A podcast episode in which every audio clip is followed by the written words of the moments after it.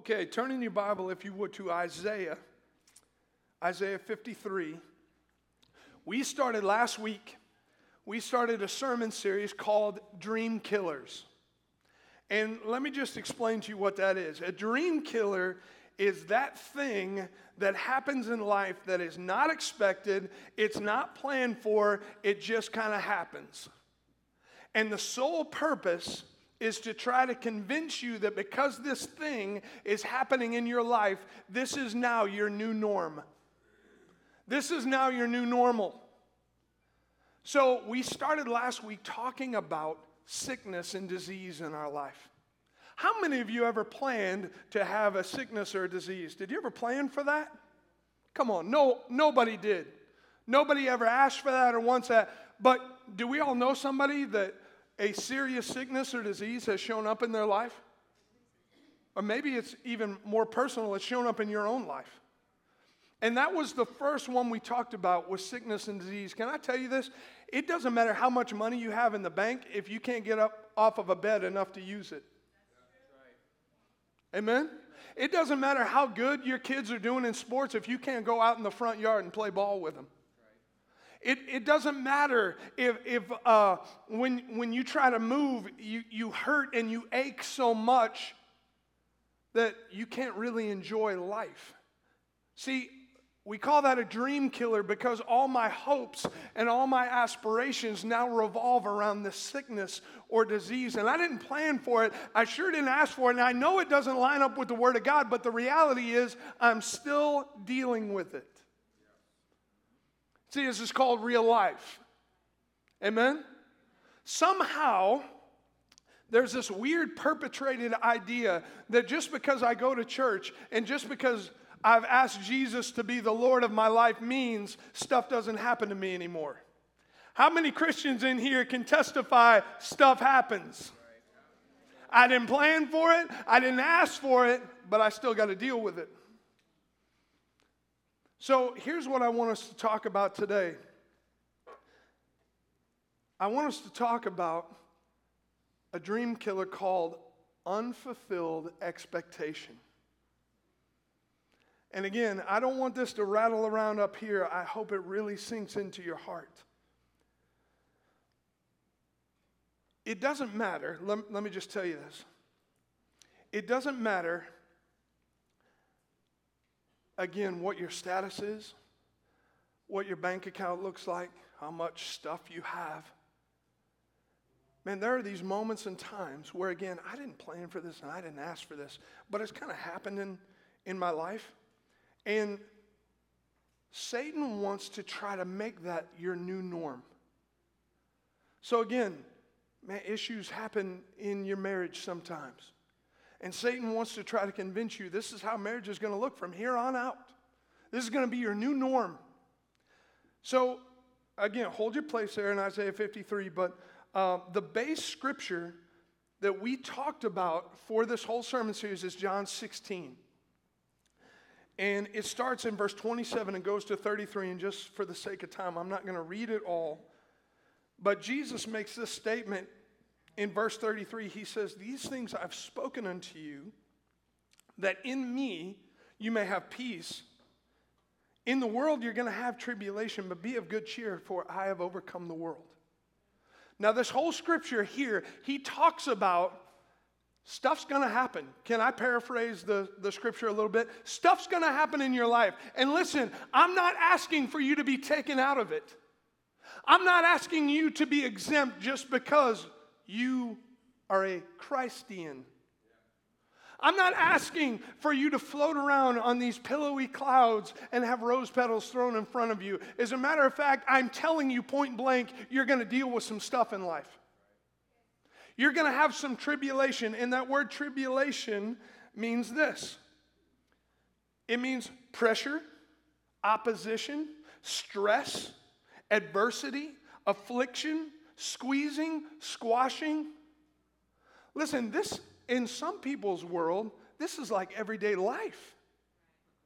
Stress, anxiety, squeezing, little pain, little discomfort. Man, there are some people that say, "Pastor, you just described my Monday morning." And he says, listen, I'm not praying that you be taken out of that, but I want you to be a good cheer because I've overcome, and because I have, you can too. Amen. You're going to deal with some pressure in life. There's going to be some squeeze at times, but you won't really know what's on the inside of you until there is a squeeze. Right. And then it forces what's on the inside to come out. Amen. Whether I like what I see or not. Whether I am happy about what comes out or not. But thank God, we started last week again talking about sickness. Thank God that Jesus made a way. Amen? Listen, how many of us can say just this year alone, I've been sick? Yeah. But thank God that doesn't have to be my norm because Jesus made a way. Isaiah fifty-three, starting in verse four, says this. But he, but Jesus, he bore our griefs, he carried our sorrow and pain, yet we ignorantly assume that he was stricken, struck down by God, and degraded and humiliated by him. But he was wounded for our transgressions, he was crushed for our wickedness, our sin, our injustice, our wrongdoing. The punishment required for our well-being fell on him, and by his stripes, the wounds that he took, we are healed. Thank God that Jesus made a way so that sickness and disease does not have to be my new norm. Amen? Amen? Man, he is, he was that sacrificial lamb that made a way, that sacrificed himself on my behalf. Amen. Now, what I find interesting about this is if, again, you, if you happen to have your Bible open, you can just scroll up there in Isaiah fifty-three to verse one. And listen, this is a prophetic verse. Jesus won't show up for like another four hundred plus years down the line. And he starts off verse one in Isaiah fifty-three by saying this, who's going to believe this report? He knows it's a prophetic word. And he's saying, are you going to believe this? Because it hasn't happened yet, but it will. Hey, come on now. Are you going to believe this? And, and Jesus does the same thing in John sixteen. That's why I encourage you. Read verses twenty-seven through thirty-three. The disciples are saying, you know, I, we believe you're the Christ, you're the Son of God. And Jesus pushes back the same way Isaiah did and says, do you believe? Are you sure? Do you? Now listen, we just got done singing a song. He is the God of miracles, and I believe that with all of our heart. But the two verses prior to that was, I believe in you. And I'm standing down there thinking about my message saying, do we really believe he is a God of miracles? Do we really believe that? It sounds great, and please let one happen to me, right, God? But do we really believe that he is a God of miracles? Do we really believe that? And and Isaiah pushes back and says, listen, Savior hadn't even come yet, but when he does, this is what's going to happen. And by the stripes that he takes, you're going to be healed. Who's going to believe this report? Jesus pushes back and says, do you guys really believe? Because in this world, you're going to have tribulation. And when you do, it's going to force you into a corner of really trying to figure out if you do believe or not. It's the earmark of all tribulation in your life. Do you believe? Because you're going to experience some. And it's going to push on you. It might cause a little stress, a little anxiety, a little discomfort, a little aggravation. Do you still believe in me? So I want us to dig into this dream killer called unfulfilled expectation. And let me explain to you how this works. I believe this, and I'm trusting God for this. But this is all that's happened up to this point. And there's a gap that's created called unfulfilled expectation. Because I expected this, but as of today, I'm only experiencing this. What do I do with the gap? Listen, this happens all the time in marriages. One spouse has this expectation of another, and this is the best that the other one can do, and there's this gap called unfulfilled expectation. and I, I'm expecting this out of you, but you're only producing this. What do I do with the gap? Because right now you've let me down severely because I expected this and you're only giving me this. Ooh, it's gotten awful quiet in here. See, this stuff happens all the time in our lives. We have things that arise. Man, I was expecting this out of my job and I'm only getting this. And man, there's a gap that I've got to do something with this gap. Man, there's this going on in my marriage and, and we're only here and I got to do something with this gap. I'm trusting God for this, but man, I'm only right here. What do I do with this unfulfilled expectation that is disappointing me and crushing my heart right now? I know my father-in-law pastored a church in Missouri for over thirty years. And he developed cancer. And I know he's a God of miracles. I know he is. And I know that by his stripes we're healed. And we prayed our guts out over that man. And he went home last year to be with Jesus. And I'm telling you, it crushed my expectation because my expectation was that cancer was going to go. And it didn't happen. And I didn't quite know what to do with my unfulfilled expectation. Come on, this stuff happens all the time. Listen, as Christians, we can't ignore the realities that go on in our life. We have to deal with those realities. Well, Lord, you gave me this word and you gave me this promise that this was going to happen. So, so why did I just lose my job? Or, or you know, I, I just thought, you know, I would be in such a different place, and I'm I'm I'm, I'm now I'm just a, a a wife with kids, and and and all my expectation was up here, and now I'm right here, and there's this gap that I don't know what to do with. Or or all of a sudden, you know, I I I would I really thought God said this, and then, but I'm only right here. What do I do with that? How do I manage that?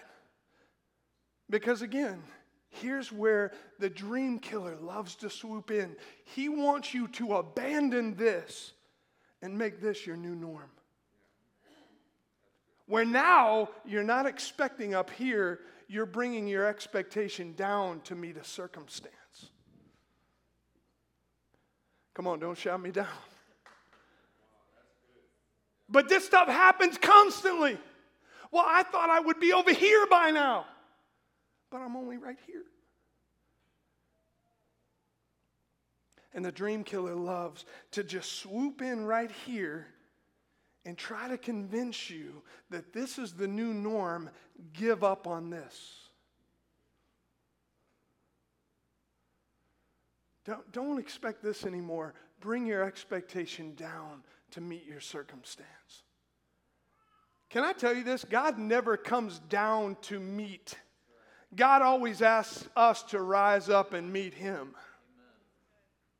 Amen. Amen? Amen? Now listen, don't get me wrong. God will meet you wherever you're at, but God never leaves you where you're at. He always beckons you to come a little bit higher than where you've been.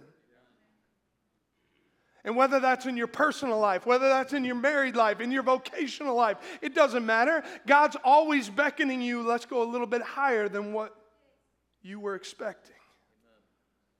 But but what if it doesn't come through? See, we love to play that game because the dream killer wants to convince us, don't put yourself out there. What if it doesn't happen? Come on.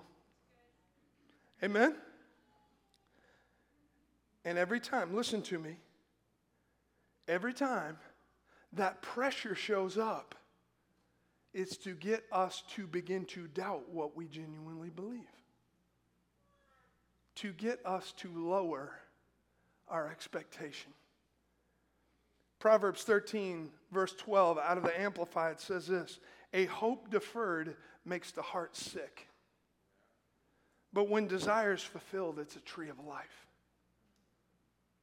But man, when my hopes and expectations are here and, and only this happens, it crushes my heart. It makes my heart sick. But every time, man, my expectations are met. It's a tree of life. It invigorates me. It excites me.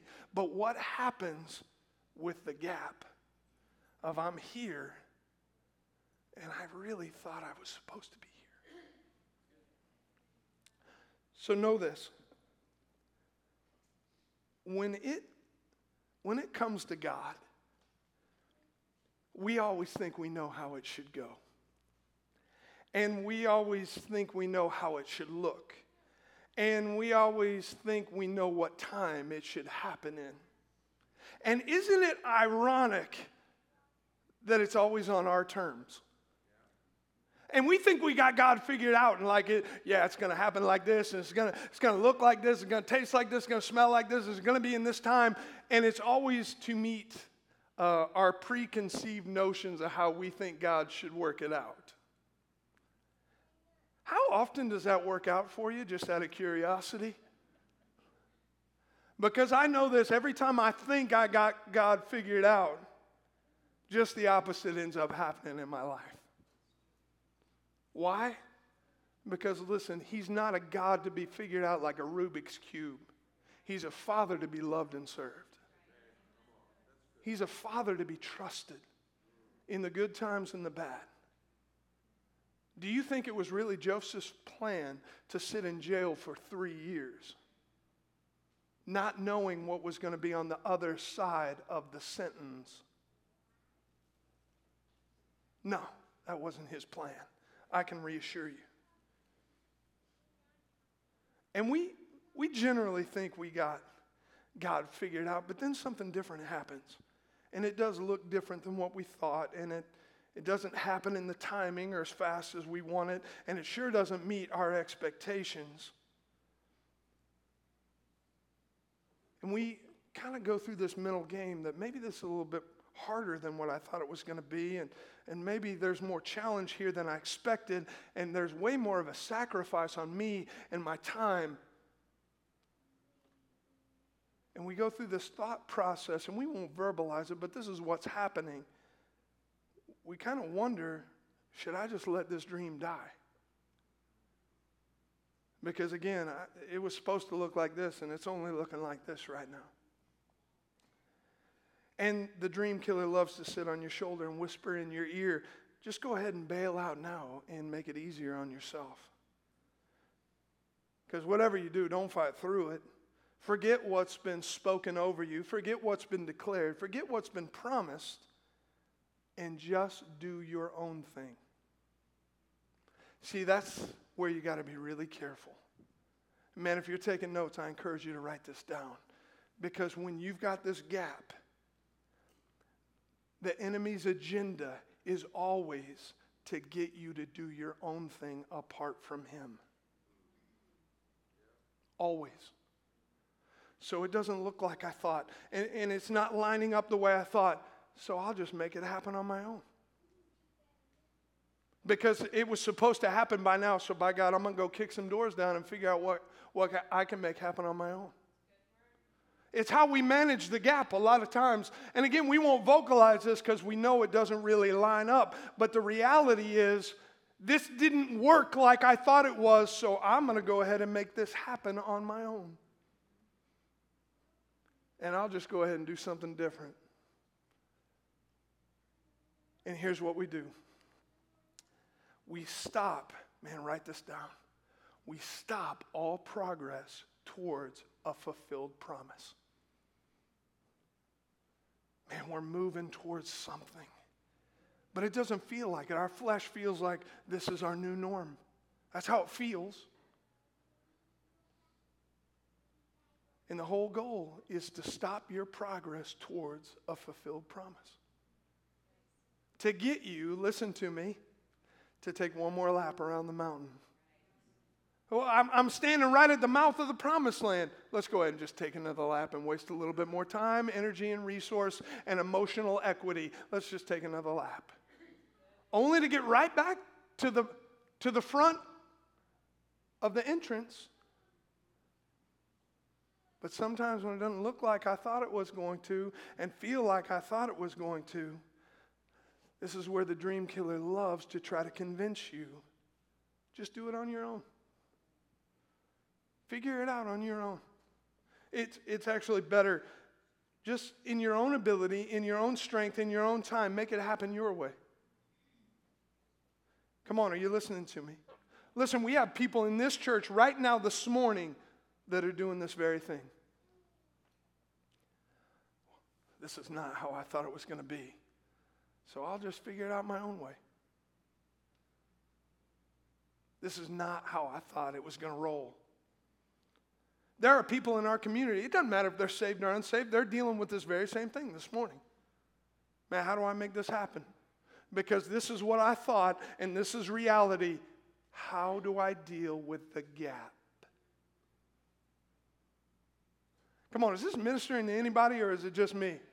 Because I felt like God was like ripping me apart when I was writing the message, let alone speaking it. But we have this happen to us constantly. And you've got a choice. You've got a choice this morning. Am I going to make it happen for myself and push my own agenda? Well, by God, I'll just apply to a thousand different jobs until something opens up because this is the way it's going to go. Or do I wait and let God open the doors for me? Now listen, waiting does not mean I sit on the couch and watch Hispanic soap operas all day. Or any soap opera for that matter. I just happen to like the Hispanic ones. I like to imagine, because I can't really speak Spanish that well, what they're saying.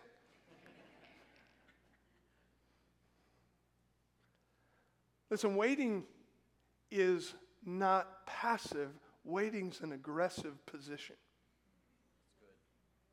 So you have a choice this morning.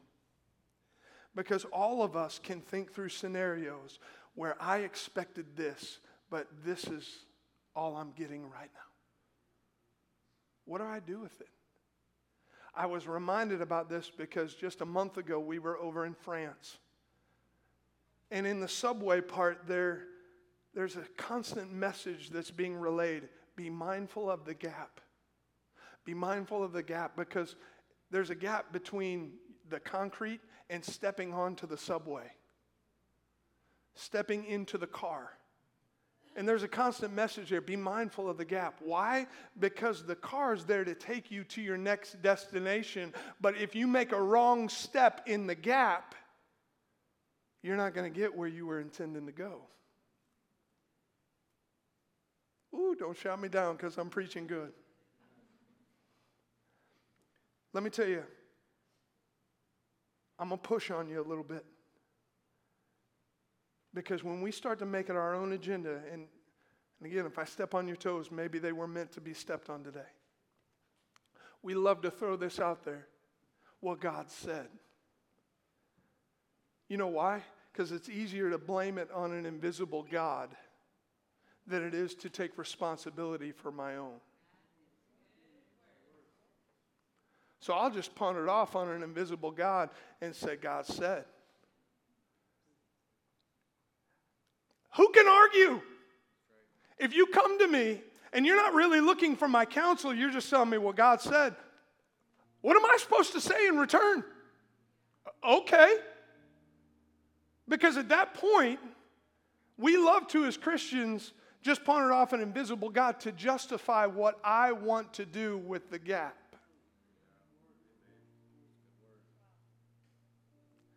So we'll just say, well, well God said. Conversation's over. There's no conversation because you just justified how you want to deal with the gap. Now listen to me. It's rooted in pride. It's the same thing that the dream killer did when he was up in heaven. I will exalt. I will deal with this. I will rise above because I'm here and I think I should be here. So I will sit up on the throne. And God kicked his hind out of heaven that fast. And listen, when we deal with the gap on our own terms, it's always rooted in pride. But in John sixteen, I, I have to I have to just say this one more time. Twice in verse thirty-three, it says this, in me you'll have peace. And in the world, you're going to have tribulation, but be of good cheer. I have. In me, I have. See, listen, we'll overcome the tribulation. We'll overcome the gap through Christ, not through our own exaltation. Not by forcing our own agenda. And not, listen, and maybe I'm only speaking to any of the guys in here, but I'm the king of trying to kick doors down because I don't like where I'm at today. So I'll just try to force something into existence. I'm the king of it.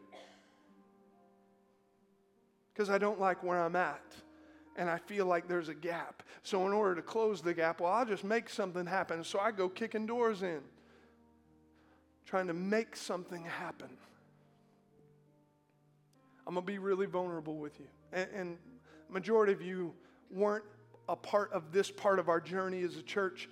But about ten years ago, we were on the other end of Big Ben in a church building, and I know what God said. God told me to buy the property. Five acres, had an existing building. I mean, we were growing by leaps and bounds. And I went to them to buy it, and there was such a discrepancy on the price. I mean, a major discrepancy, not just like a couple thousand dollars. We're talking about hundreds of thousands of dollars of difference. There was a monumental gap. And I am telling you, it crushed my soul the day we had to move out of there, because I know what God said.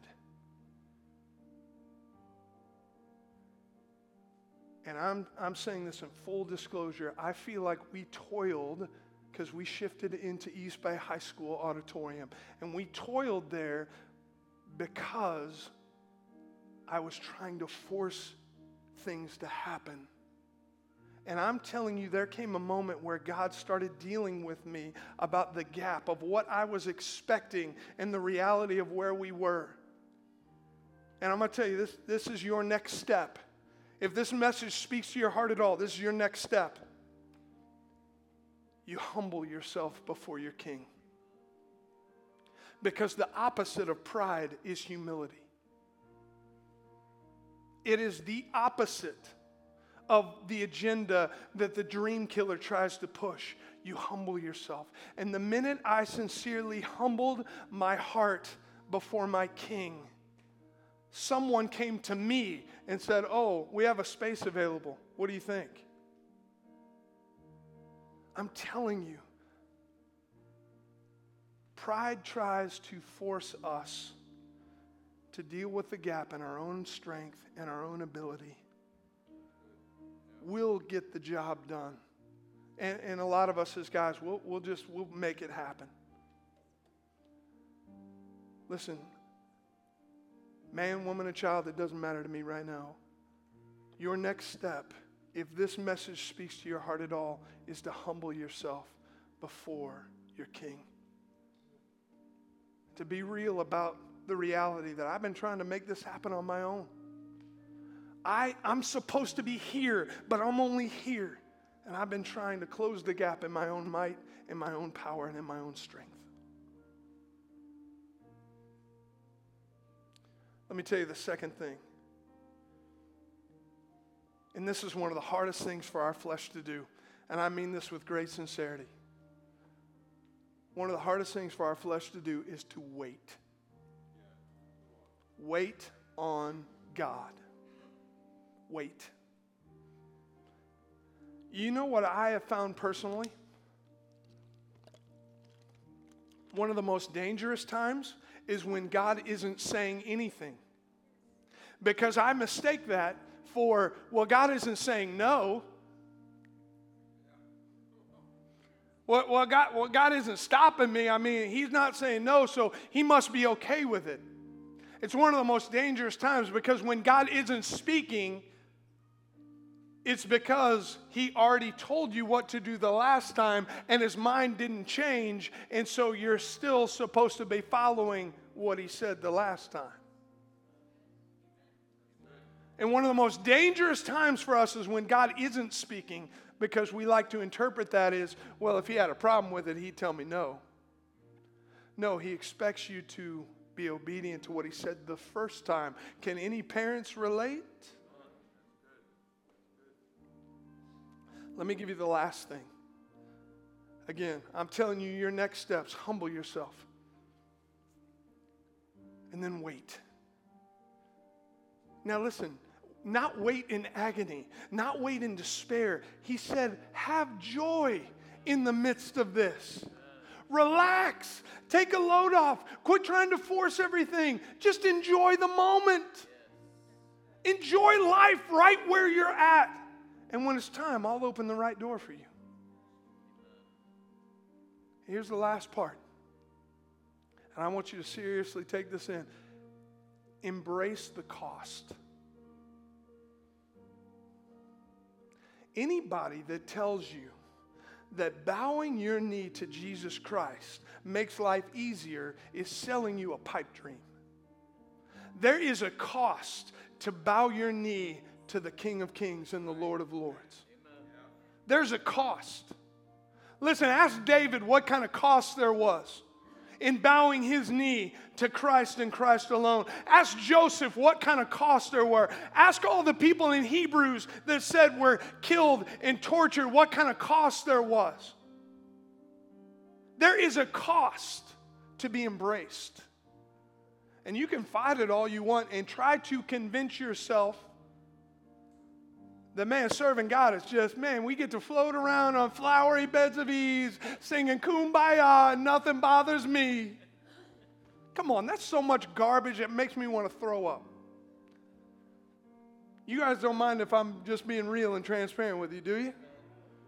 There's a cost associated. There's a sacrifice associated. A sacrifice of my time, a sacrifice of my talent, a sacrifice of me. And you can either reject it or embrace it. And I'm telling you, the minute you begin to embrace the cost is the minute the gap starts to close. Because you keep getting closer and closer to your destiny. What looked like failure, being sold into slavery, Joseph embraced the cost and said, you know what, I'm going to be the best slave I can possibly be in Potiphar's house. And what looked like, man, I'm just being the best, best slave I can possibly be in Potiphar's house. And now I get thrown into prison for doing the right thing.